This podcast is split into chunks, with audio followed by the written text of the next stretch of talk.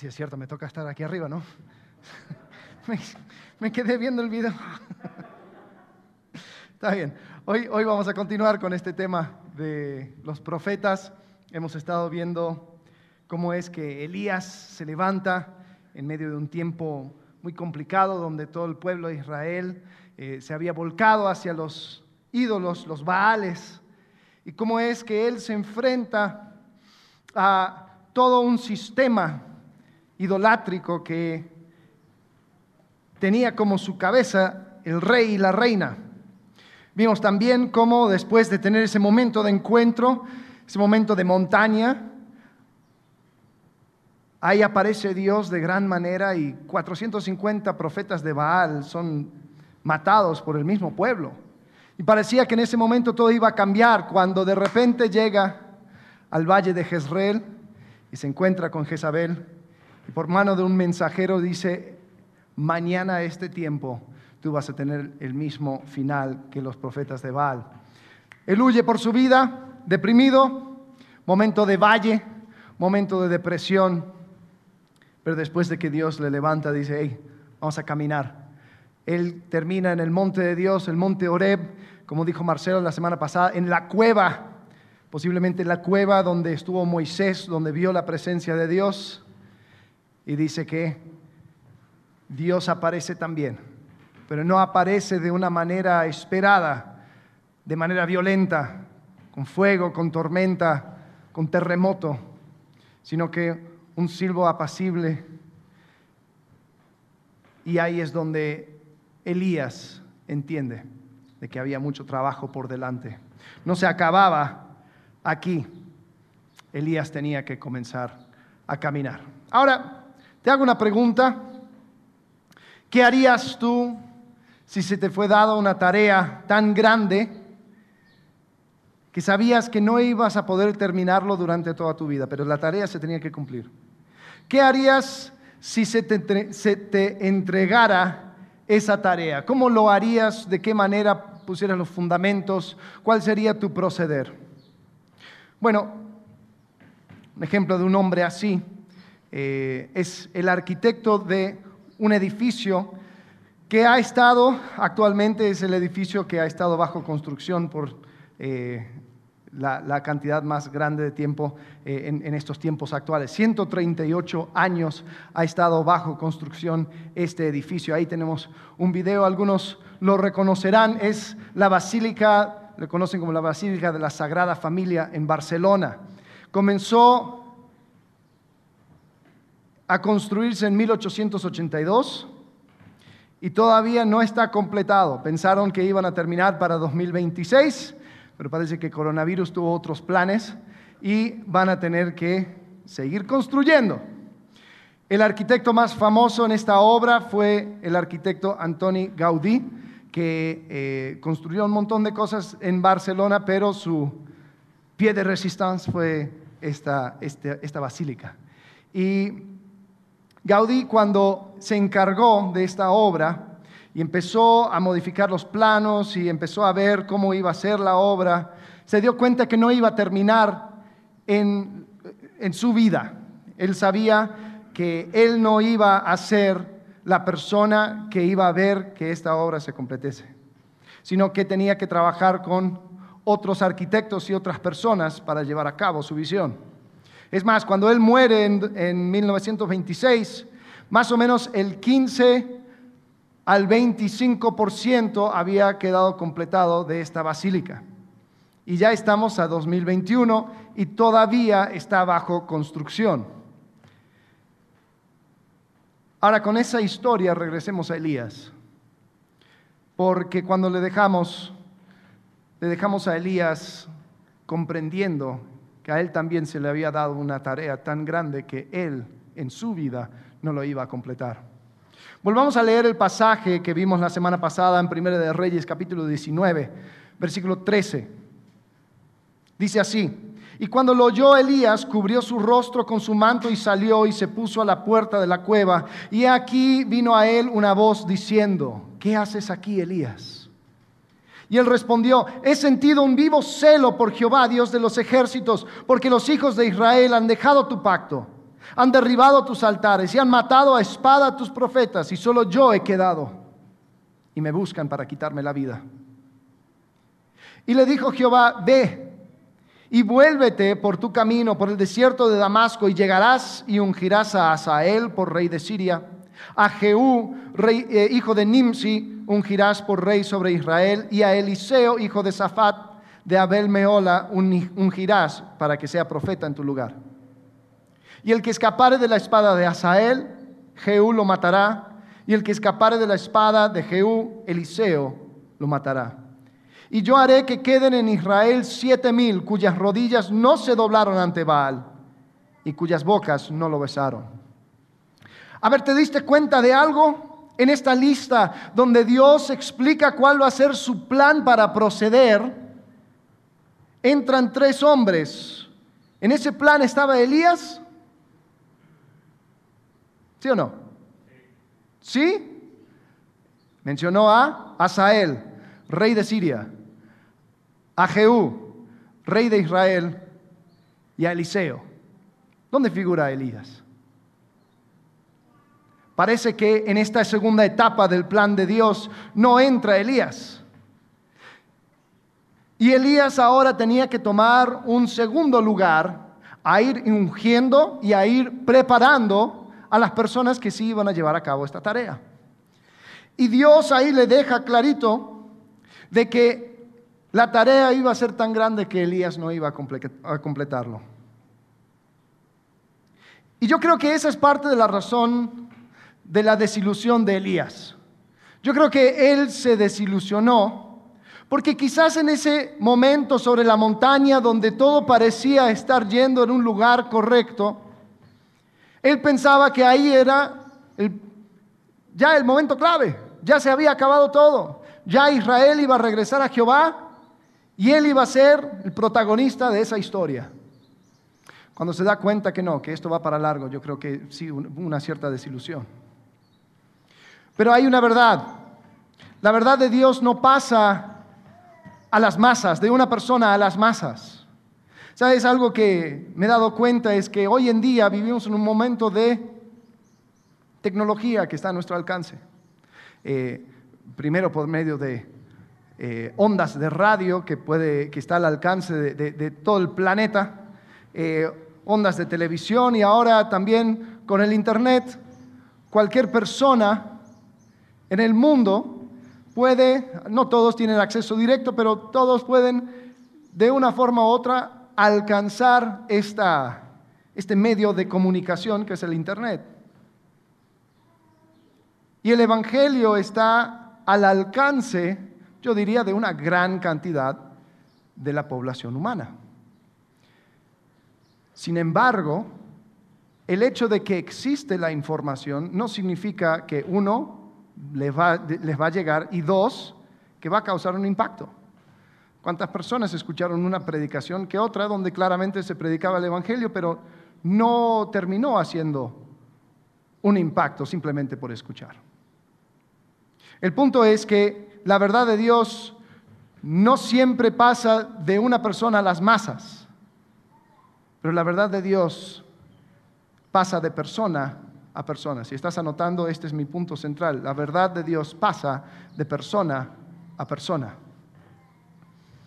Y como la verdad de Dios pasa de persona a persona, cada persona tiene que saber lo que necesita para poder recibirla, para poder transmitirla. Porque si tú quieres ser parte de la obra maestra de lo que está haciendo Dios en esta tierra, es entrar a esa cadena de recibir la verdad de Dios y transmitirla de manera personal. Y para hacerlo tú tienes que hacer un par de cosas. Tienes que involucrarte mente, corazón y voluntad. Con la mente dimensionar la tarea, con el corazón alinear tus valores y con la voluntad actuar con convicción. Vamos a explorar cada una de estas cosas a la luz de este momento clave en la vida de Elías y Eliseo. Este es el momento en que se cambia la autoridad de Elías a Eliseo, donde Elías transfiere la verdad de Dios a Eliseo, quien continúa esta cadena. Dios tenía un plan internacional y multigeneracional para tratar con el problema de idolatría en Israel. Cuando él menciona su plan, él dice que Elías tenía que ungir primero al rey, y ungir como rey a Hazael. Y él tenía que ser ungido como rey de Siria. Siria era un reino al norte de Israel. Luego a Jehú como rey de Israel. Y finalmente tenía que escoger o poner como profeta después de él a Eliseo. Ahora, yo creo que eh, esta tarea, Marcelo lo mencionó la semana pasada, esta tarea no la completó Elías. Él solamente hizo la tercera, escogió a Eliseo. Algunos dicen que Elías quizás se le fue la onda, quizás se olvidó, quizás era desobediencia. Yo no creo. Yo creo que esto era una tarea tan grande que Eliseo, Elías solamente lo podía cumplir a través de Eliseo, porque Eliseo es el que termina ungiendo a estos, estos hombres por rey. Creo esto porque cuando tú ves la línea de tiempo, había, tenía que pasar mucho tiempo hasta que llegara al poder Hazael, rey de Siria, y aún mucho tiempo más para que llegara al poder Jehú. Pero se hizo. Entonces, yo creo que lo que estaba haciendo Dios era mostrando a Elías de que esto no se iba a acabar de un día para el otro. Esto iba a ser un trabajo largo. Entonces, la primera cosa que tenemos que hacer si queremos ser parte de este transferir la verdad de Dios de persona en persona es dimensionar la grandeza de esta tarea. Ahora, nuestra tarea, ya llegando al año dos mil veintiuno, tenemos una tarea que Jesús nos dejó. Es más, lo conocemos como la gran tarea o la gran comisión, es un sinónimo. Los que están yendo el, el miércoles, lo veímos también el miércoles en Mateo veintiocho, versículo dieciocho.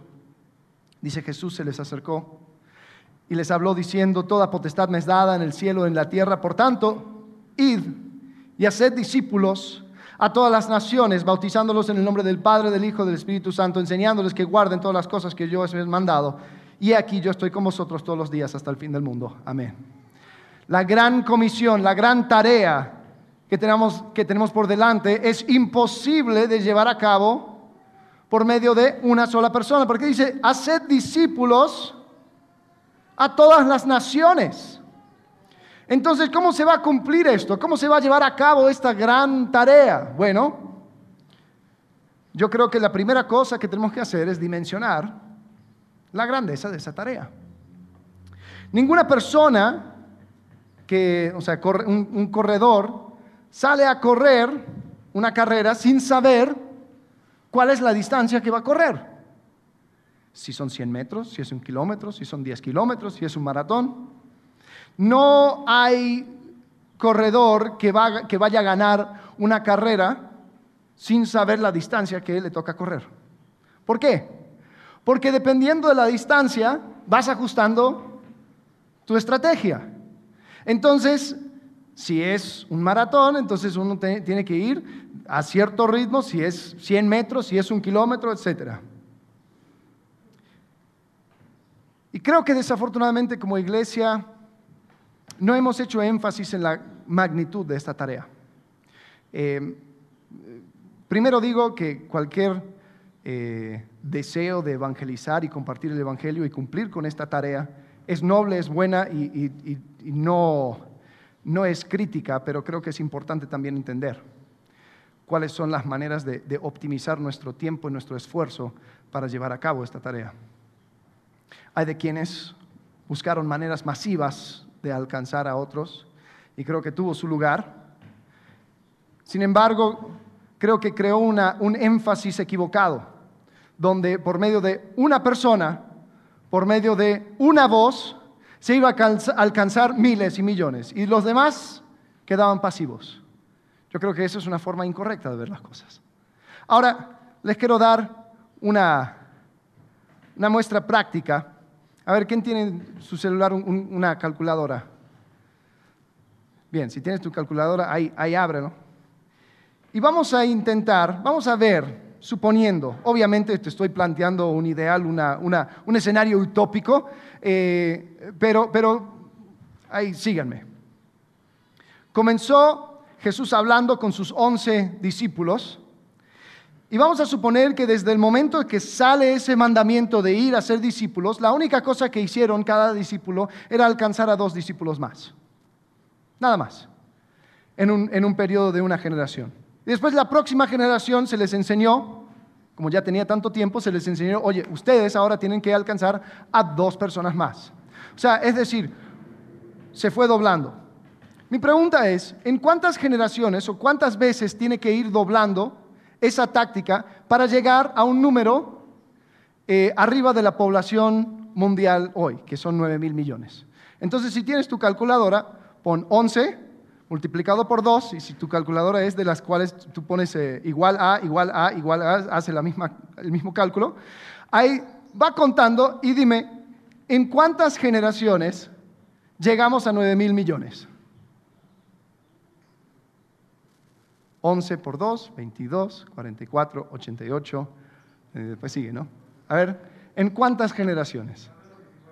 ¿Cómo? diecinueve, ¿alguien tiene otro número? ¿Cómo? nueve mil millones, arriba de nueve mil millones. No lo vamos a atinar exactamente. ¿Cuánto? treinta. Yo hice el cálculo, saqué treinta. Quizás estoy mal. ¿Alguien tiene treinta? once por dos, por dos, por dos, por dos, por dos, por dos.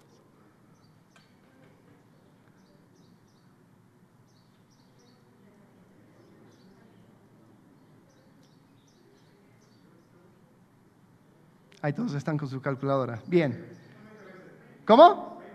veinte. Ok. Bueno. Voy a tener, vamos a suponer que son treinta, porque ese es el cálculo que yo saqué.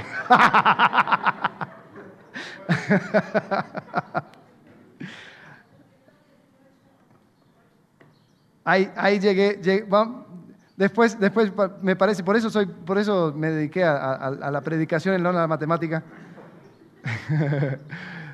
Pero eh, suponiendo que son treinta, quizás son veinte y sería aún mejor, pero suponiendo que son treinta. Y cada generación dura cuarenta años.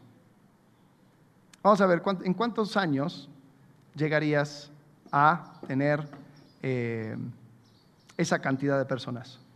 treinta por veinte, eh, perdón, treinta por cuarenta, mil doscientos.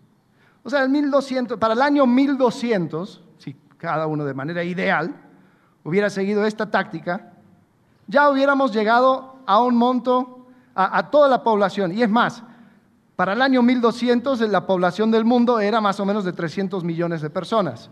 Entonces lo podrían haber alcanzado para el año mil. En mil años, alcanzar a todo el mundo simplemente con dos personas, cada discípulo se encarga de eso. Ahora, yo sé que en muchos multiniveles sacan esa cifra y te dicen, en tantos años ya puedes tener tantos millones de dólares. Yo sé, yo sé, es un ideal.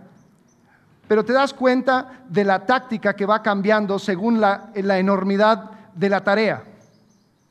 Sin embargo, ya estamos en el año dos mil veintiuno y a causa de diferentes énfasis, diferentes maneras de alcanzar al mundo, no hemos ni alcanzado cerca a esta meta. Ahora,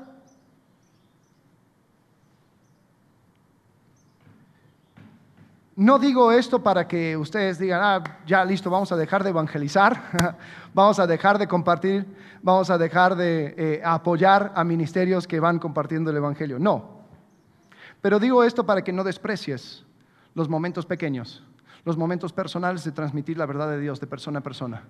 Porque han habido de aquellos que dicen, dos personas, yo tengo un mundo para alcanzar, todos tienen que escuchar el evangelio, las buenas nuevas de Jesucristo. Yo no voy a perder mi tiempo con esta persona, con este hombre, con esta mujer. Y desperdiciamos una oportunidad, porque la verdad de Dios pasa de persona a persona. Es más, si quieres sacar el cálculo, si solamente nos hubiéramos, nos, nos, desde el comienzo, nos hubiéramos enfocado simplemente en hacer discípulos de nuestros hijos, yo creo que más o menos la cifra queda igual. Pero por alcanzar al mundo se pierden los hijos y la oportunidad de transmitir la verdad de Dios de generación en generación se pierde. Entonces, no despreciemos los pequeños momentos de poder transmitir la verdad de Dios, porque esta tarea es una tarea enorme. Y así como quien sale para correr un maratón, no lo hace con la misma táctica de quien sale para correr cien metros. Nosotros tenemos con la mente, tenemos que dimensionar, tenemos que entender que el trabajo intencional, quieto, hablamos acerca de la vida cristiana aburrida, monótona, en realidad es cuando se hace de manera personal, es lo que deja un impacto que después continúa con la próxima generación. Vuelvo a decir, no lo digo a expensas de otras cosas, pero sí mi advertencia es no a despreciar, a despreciar ese tiempo donde tú pasas transmitiendo vida a otro. Mi pregunta es, ¿has entendido la grandeza de la tarea que está delante de nosotros? ¿Cómo estás siendo parte? ¿A quién estás transmitiendo las verdades de Dios? ¿Y de quién lo estás recibiendo? Vuelvo a decir, si quieres ser parte de esta obra que Dios está haciendo en la tierra, tienes que entrar a esa cadena de recibir la verdad de Dios y transmitirla. Lo dimensionamos con la mente, pero después con el corazón alineamos nuestros valores. Cuando vemos la vida de Eliseo, entendemos que él era un hombre muy distinto, muy diferente a Elías. Vayamos a Primera de Reyes, capítulo diecinueve, versículo diecinueve al veintiuno. Ya Elías recibe su instrucción y dice, partiendo él de allí, halló a Eliseo, hijo de Safat, que araba con doce yuntas delante de sí, y él tenía la última. Y pasando Elías por delante de él, echó sobre él su manto. Entonces, dejando él los bueyes, vino corriendo en pos de Elías y dijo, te ruego que me dejes besar a mi padre, a mi madre, y luego te seguiré. Y él dijo, ve, vuelve, ¿qué te he hecho yo? Y se volvió y tomó un par de bueyes y lo mató, y con el arado de los bueyes coció la carne. Creo que esta es la primera discada en la historia. Y, dio, y la dio al pueblo para que comiesen. Después se levantó y fue tras Elías y le servía. Este es el momento en que Elías es llamado, eh, perdón, Eliseo es llamado para seguir a Elías. Ahora, algunos dicen que Eliseo era un hombre rico, posiblemente. La Biblia eh, no desperdicia palabras, entonces si nos dice que él araba con doce yuntas delante de sí, posiblemente eran de él. Y si era de él, pues era un hombre que tenía un futuro financiero muy cómodo, digamos. Sin embargo, él lo que hace es que después de despedirse de sus padres, no mira atrás, mata a dos de esos bueyes, lo deja para el pueblo, hace un gran asado, una gran, una gran discada, y le sigue a Elías. Ahora, de esta manera lo que estaba haciendo Eliseo era que estaba dejando a un lado su herencia terrenal, su herencia que le podría dar su padre, la riqueza que él tenía acceso, lo deja a un lado. Y cuando Elías está, está por, llevar, por ser llevado al cielo, hay una escena extraña en Segunda de Reyes capítulo dos, donde Eliseo le pide algo a Elías. Se encuentra en Segunda de Reyes, capítulo dos, versículo nueve. Cuando habían pasado, Elías dijo a Eliseo, pide lo que quieras que haga por ti, antes que yo sea quitado de ti. Y dijo Eliseo, te ruego que una doble porción de tu espíritu sea sobre mí. Y él le dijo, cosa difícil has pedido. Si me vieres, cuando fuere quitado de ti, te será hecho así. Mas si no, no. Ahora, este concepto de una doble porción del Espíritu ha sido algo magullado, algo distorsionado en este tiempo. Algunos han pensado que lo que significa es una doble porción del poder espiritual que tenía Elías, eh, como si fuera una transferencia de superpoderes de una persona a otra. Eh, no creo que va por ahí, por dos razones. La primera razón, Elías estaba en su autoridad para otorgarlo. Si eran una habilidad o un poder, una, una manera sobrenatural, eso lo da Dios. Y Él no puede dárselo a nadie. Entonces, ¿de qué se trata? Bueno, así como hemos estado viendo los miércoles en la escuela bíblica, un pasaje de la Biblia nunca puede significar lo que ¿qué? Lo que nunca significó. Ya había un concepto de doble porción en la Biblia, se encuentra en Deuteronomio. La doble porción se refería a la herencia de un primogénito. El primogénito iba a recibir una doble porción en una casa israelita. Entonces es posible que cuando Eliseo pide una doble porción, lo que estaba pidiendo era una herencia espiritual, de ser el primogénito entre los estudiantes de la escuela de los profetas que Elías había vuelto a, a, a comenzar, había, eh, se había establecido en los días de Samuel. Parece que por un tiempo no se escucha nada de la escuela de los profetas, y durante los días de Elías uno vuelve a escuchar acerca de los otros profetas que se van levantando. Y es muy posible que Eliseo estaba diciendo: déjame tomar la carga de esto, lo que tú comenzaste. Permíteme ser el primogénito espiritual de lo que tú comenzaste. Dame una doble porción de tu espíritu. Entonces Elías se lo da. Pero te das cuenta de la actitud, de los valores de Eliseo. Rechaza la herencia física, teniendo mucho, y desea o acepta la herencia espiritual. Si nosotros vamos a ser parte de esta gran tarea que Dios nos ha dado, primero lo tengo que dimensionar y entender la grandeza de la obra, pero segundo tengo que alinear mis valores, porque si no lo veo, pues ¿qué estoy haciendo? Si se acuerdan, también han, han habido otros momentos en la Biblia donde hay un aprecio por lo espiritual y, un, y, y desechar lo físico. Lo mismo sucede con Esaú. Esaú desprecia, en este caso, lo espiritual y quiere lo físico, un plato de lentejas. Y Jacob es el que hace ese trueque. Y la bendición pasa por medio de Jacob. Eh, en Lucas, capítulo nueve, versículo cincuenta y siete... Jesús está desafiando a personas a seguirle. Lucas nueve, cincuenta y siete, yendo ellos, uno le dijo en el camino: Señor, te seguiré a donde quiera que vayas. Y le dijo Jesús: las zorras tienen guaridas, las aves de los cielos nidos, mas el Hijo del Hombre no tiene donde recostar la cabeza. Y dijo a otro: sígueme. Y él le dijo: Señor, déjame que primero vaya y entierre a mi madre, a, a mi padre. Jesús le dijo: deja que los muertos entierren a sus muertos, y tú ve y anuncia el reino de Dios. También otro dijo: te seguiré, Señor, porque, pero, pero déjame que me despida primero de los que están en mi casa. Y Jesús le dijo: ninguno que poniendo su mano en el arado mira hacia atrás es apto para el reino de Dios. Y Jesús estaba desafiando a las personas a mirar más allá de lo físico, de lo inmediato, de lo temporal, para ver los valores eternos y alinear sus valores con los valores de Dios. Eliseo puso en alto la herencia espiritual y dejó a un lado la herencia física. Ahora tengo una pregunta.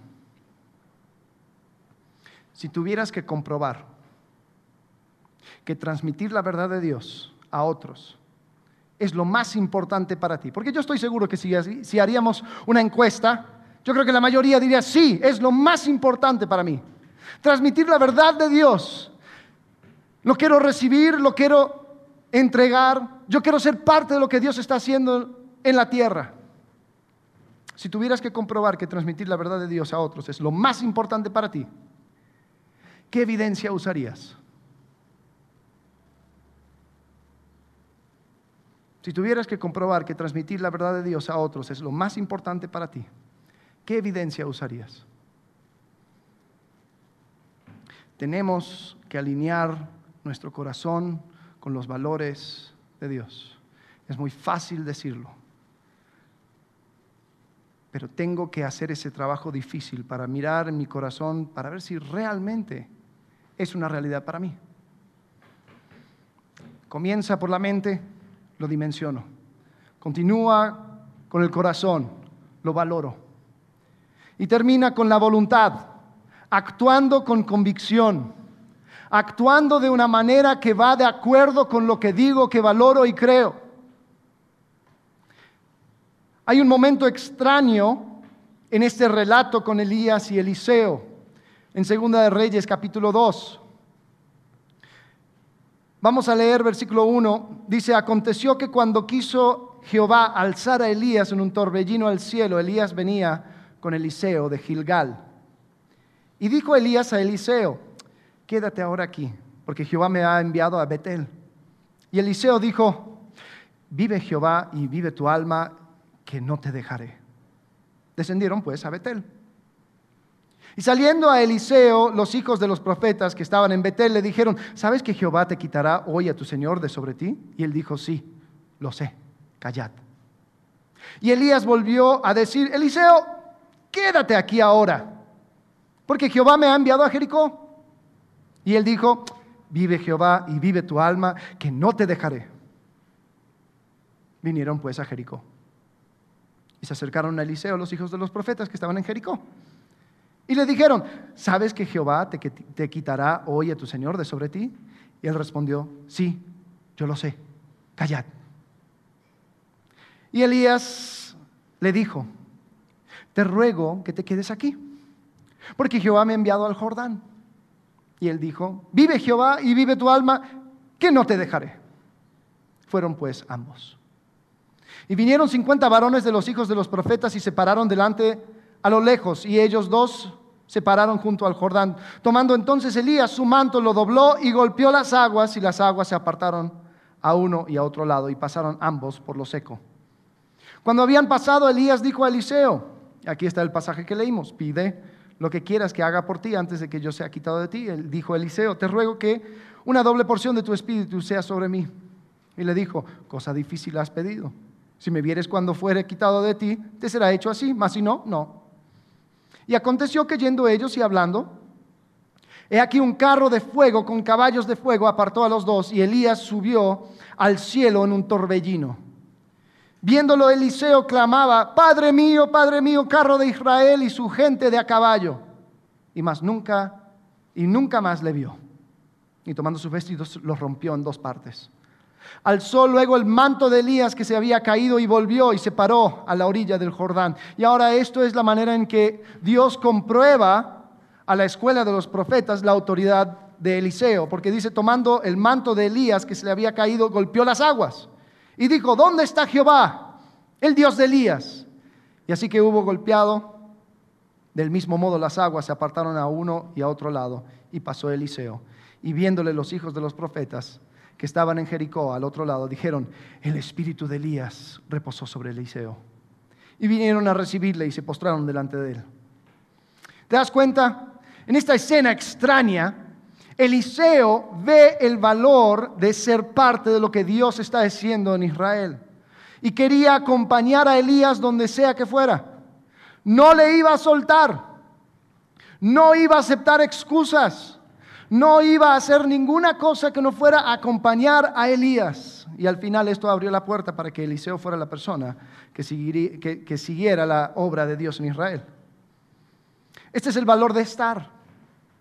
El valor de la constancia, el valor de actuar con convicción, porque Eliseo estaba convencido que Elías tenía la verdad de Dios, y estaba convencido que estando con él podía recibirlo, y después de que lo recibe, lo entrega. Eliseo, vamos a ver la, la historia de Eliseo, pero vamos, vemos a lo largo, él se encarga de esta escuela de profetas. Y aunque fuera incómodo para Eliseo, aunque costaría, él iba a estar al lado de Elías. Ahora, para que alguien sea de influencia en tu vida, tú tienes que pasar tiempo con esa persona, ¿no? Tú tienes que realmente estar al lado de esa persona. Tienes que pasar tiempo observando, preguntando, imitando. No es una cosa que se pasa simplemente por un mensaje, simplemente por encontrarse de vez en cuando. Es vivir con la persona, es pasar tiempo con la persona. ¿Sabes? Hay un modelo de educación que ha decaído en estas últimas décadas, y es el modelo, el modelo del aprendizaje, donde una persona tomaba un rol de aprendiz y se sentaba al lado de alguien que conocía, un maestro en esa industria, y pasaba tiempo con esa persona, y con el tiempo observando, preguntando, imitando, iba adquiriendo las habilidades para él un día ser un maestro y poder enseñar a otro. Es curioso, este, este modelo a este lado de, del mundo ha decaído porque eh, se ha puesto más énfasis en otro método de educación, el método eh, universitario, el método donde un profesor educa de manera teórica y donde administradores van buscando y mirando diferentes temas que se necesita para la carrera que uno quiere, y diciendo, bueno, en tres a seis años, si tú anotas, si tú apuntas, si tú pasas todos tus exámenes, entonces vas a ser un profesional. El problema es que muchas veces estas personas salen de la universidad pensando que saben, entran a la industria y se dan cuenta que no saben nada. Se dan cuenta que solamente tenían conocimiento, no tenían práctica, no tenían lo, lo, la, la, la práctica, simplemente la teoría. Y nos estamos dando cuenta que por lo menos en el mundo de negocios está volviendo a ser popular el tema de aprendizaje. Ahora, ¿esto qué tiene que ver con lo que estamos hablando? La influencia pasa de persona a persona. a persona. Sí hay cosas que podemos conocer. Es increíble el, el, la, la posibilidad de poder ir yendo por la historia, abriendo la palabra de esta manera y que todos escuchen, que anoten y que busquen ponerlo en práctica. Es increíble el hecho de que podemos tener una escuela bíblica entre semana donde vamos hablando acerca de más temas teóricas, pero no se queden con eso, porque conocimiento sin práctica no es influencia. No podemos quedarnos ahí, tenemos que incluir ese elemento práctico. Ahora, algunos usan la palabra discipulado para, para hablar acerca de este elemento de la práctica. Creo que es una buena palabra, pero significa muchas cosas para muchas personas. Entonces el significado se va perdiendo. Porque algunos van a escuchar la palabra discipulado y pensar en un curso, en una cosa donde yo me junto con otra persona todos los martes y vamos viendo un material. Sí, puede incluir esos elementos, pero no solamente es eso. Es la transferencia de vida, es influencia, es pasar tiempo con otros, es ir transmitiendo las verdades de Dios que tú has adquirido de otras personas. El aprendizaje en la iglesia se puede ver de muchas maneras. Si tú has podido vivir por esta vida y tienes la verdad de Dios que has adquirido por medio de su palabra, por medio de otras personas, tú tienes la oportunidad en tu andar de ser de influencia a otras personas. ¿Cómo se ve? No sé. Por ejemplo, un hombre de negocios podría decir, oye, acompáñame, tengo una negociación para cerrar un trato y quiero que veas algunas cosas. Y ahí estando en la negociación, después cuando sale, dice, oye, ¿viste que rechacé esto? Lo rechacé porque había deshonestidad en el contrato. Entonces dije, no, yo no voy a perjudicar mi honestidad en este trato. Ah, ok, muy bien. Hmm. Quizás todo el momento era aburridísimo, pero por haber compartido ese momento de vida, ahí pasa una verdad. Tal vez una, una mamá eh, con, con hijos jóvenes, ahí puede invitar a, a, a una jovencita a decir, oye, ¿por qué no pasas tiempo ahí, aquí en la casa y ahí eh, con los niños mientras le está instruyendo? Dice, oye, mira, yo te, te, te muestro, yo quiero instruir a mis hijos a, a, a que sean responsables. Entonces, cuando ellos terminan de jugar, no les permito hacer otra cosa hasta que terminan de levantar todo, porque es mi responsabilidad transmitir esta responsabilidad. Ay, la otra persona, mira, interesante. Para el que recibe es la persona que toma la iniciativa. Oye, ¿qué vas a hacer mañana? No, pues tengo un, una cosa que firmar. Te, te acompaño. Va a ser aburrido. Te acompaño. Ok. Y la jovencita diciendo, oye, ¿cuándo tienes tiempo? No, estoy en casa con mis hijos. Pues voy tal día, tengo, tengo unas horas. Te acompaño. Sí, pero estoy con mis hijos. No, te acompaño. Y es esa transferencia de vida en la monotonía de la vida. Si, es, si has identificado a una persona que vive su vida con convicción, es una persona del cual puedes recibir verdad de Dios. Eso es vivir la vida juntas. Esa es la actitud de Eliseo. Viva Jehová y vive tu alma, yo no te dejaré. Aquí voy a estar. Va a ser aburrido. Va. Vas a tener que caminar. Ok. No sabes lo que va a suceder. No. Pero te acompaño. Voy contigo. La verdad de Dios pasa de persona a persona. Ahora, volviendo a la historia de Gaudí, era un hombre que se entregó de lleno a este proyecto de la Sagrada Familia. Y su historia termina algo triste, porque ya en los años, ya teniendo setenta y tantos años, eh, su aspecto había decaído mucho. Ya no le importaba tanto eh, tener ya la barba rasurada, el pelo cortado, teniendo un traje de moda, sino que se vestía de tal forma que mucha, para muchos parecía indigente. Pero él era el arquitecto más importante de toda Barcelona. Un día, saliendo de su casa, yendo hacia, la, hacia misa, le atropella un tranvía. Y estando ahí en la calle, nadie le atendió por horas porque pensaba que era un mendigo. Y estando en ese estado, ya alguien se apiadó del pobre hombre y le, le, le llevan un taxi a un hospital. Nadie sabía quién era hasta que llega el próximo día una persona que él reconoce y dice: este es Antoni Gaudí, este es el hombre más importante de toda Barcelona, hay que hacer algo por él. Pero ya había pasado mucho tiempo, el hombre murió. Sin embargo, este hombre había sabido que él no iba a completar esta basílica en su vida, entonces él se había asegurado de hacer maquetas, hacer planos, incluso eh, publicar libros con toda la información, su manera nueva de, de, de construir edificios. Entonces, técnicamente podrían haber agarrado a cualquier persona para continuar la obra, pero no lo hicieron. Escogieron a su discípulo y su asistente, que había, sido, había estado con él durante muchos años para que él continuara la obra. Cuando llega la, la, la guerra civil de, española, Eh, llegan anarquistas a la basílica y queman muchos de los planos de Gaudí, queman muchas de las maquetas de Gaudí. Y por mucho tiempo se tuvo que frenar la obra porque querían, ser, querían respetar la visión original del arquitecto. Entonces, cuando escogen un maestro de obras para continuar, no escogen a cualquiera, sino que escogen a un estudiante y discípulo que había estado con él desde el comienzo. Y este hombre continúa. Después pasaron de discípulo en discípulo, eh, entregando la obra, hasta que llegaron a ser muy viejos y no podían continuar. ¿Quién lo continúa? Lo continúa el hijo de uno de los discípulos. Y después ahí continúa hasta el año dos mil doce, donde este hijo de, los, de, de, de uno de los discípulos de Gaudí tuvo que también entregar la obra a otra persona que había sido discípulo suyo. Ahora, ¿por qué cuento todo esto? Porque estamos hablando acerca de una obra que es tan grande que tú no lo vas a completar en tu vida. Y si bien está toda la información técnica para continuarlo, hay algunas cosas que solamente se transmite de persona a persona. Y con, esta, con, con, con, con el edificio de la Sagrada Familia, ahí podemos entender de que esto es cierto, tanto con edificios como con la gran tarea que Dios nos dejó. La verdad de Dios pasa de persona en persona. Nunca debemos de despreciar el trabajo personal que se hace. Y así como Elías hizo con Eliseo, nosotros también tenemos que hacer. ¿Sabes? La tarea de ser una voz profética en Israel era enorme.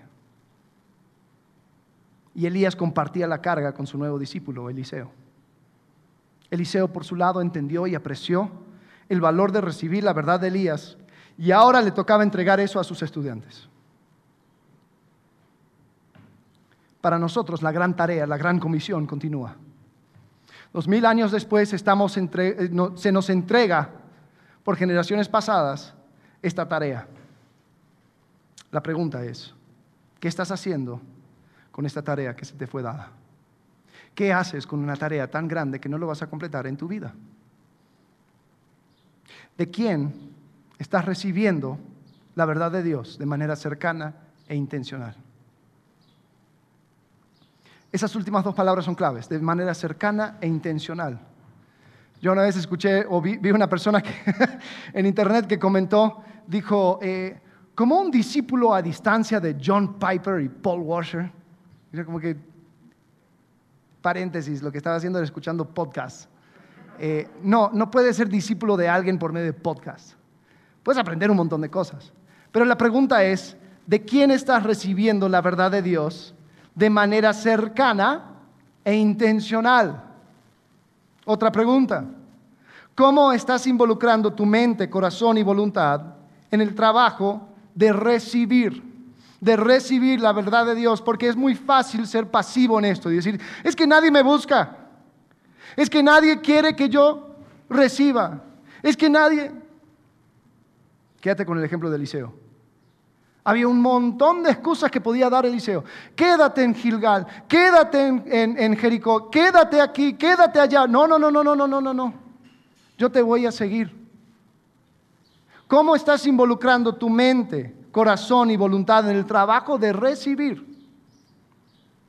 ¿Quiénes son las personas con las cuales estás compartiendo tu vida de manera intencional? También es caminar, es apuntar, es mostrar, es decir, mira, tomo esta decisión por esto.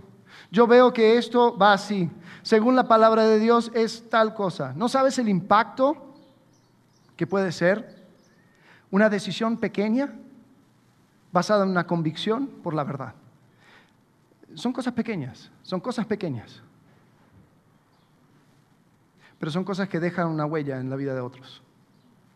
Pero eso solamente se ve en el día a día. ¿Quiénes son las personas con las cuales estás compartiendo tu vida de manera intencional? Y por último, ¿cómo va a continuar la obra que Dios comenzó en tu vida aún después de tu muerte?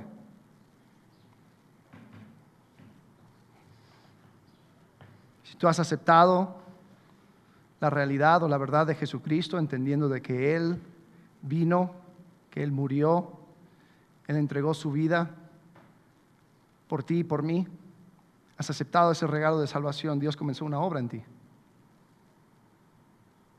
¿Cómo vas a permitir que esa obra continúe aún después de tu muerte? Ah, pero yo me muero, sí, pero la obra continúa. La obra continúa cuando tú decides entregárselo a otro, cuando tú se lo pasas a otra persona. Solamente así se cumple la gran tarea. Solamente así llegamos al cabo, al final de la gran comisión, entregando la obra que Dios comenzó en nosotros. ¿Cómo estás o cómo va a continuar la obra que Dios comenzó en tu vida, aún después de tu muerte? Vamos a orar. Padre, gracias, porque en tu palabra podemos ver el ejemplo de Elías y de Eliseo. Podemos ver cómo es, Señor, que tú obras de persona a persona.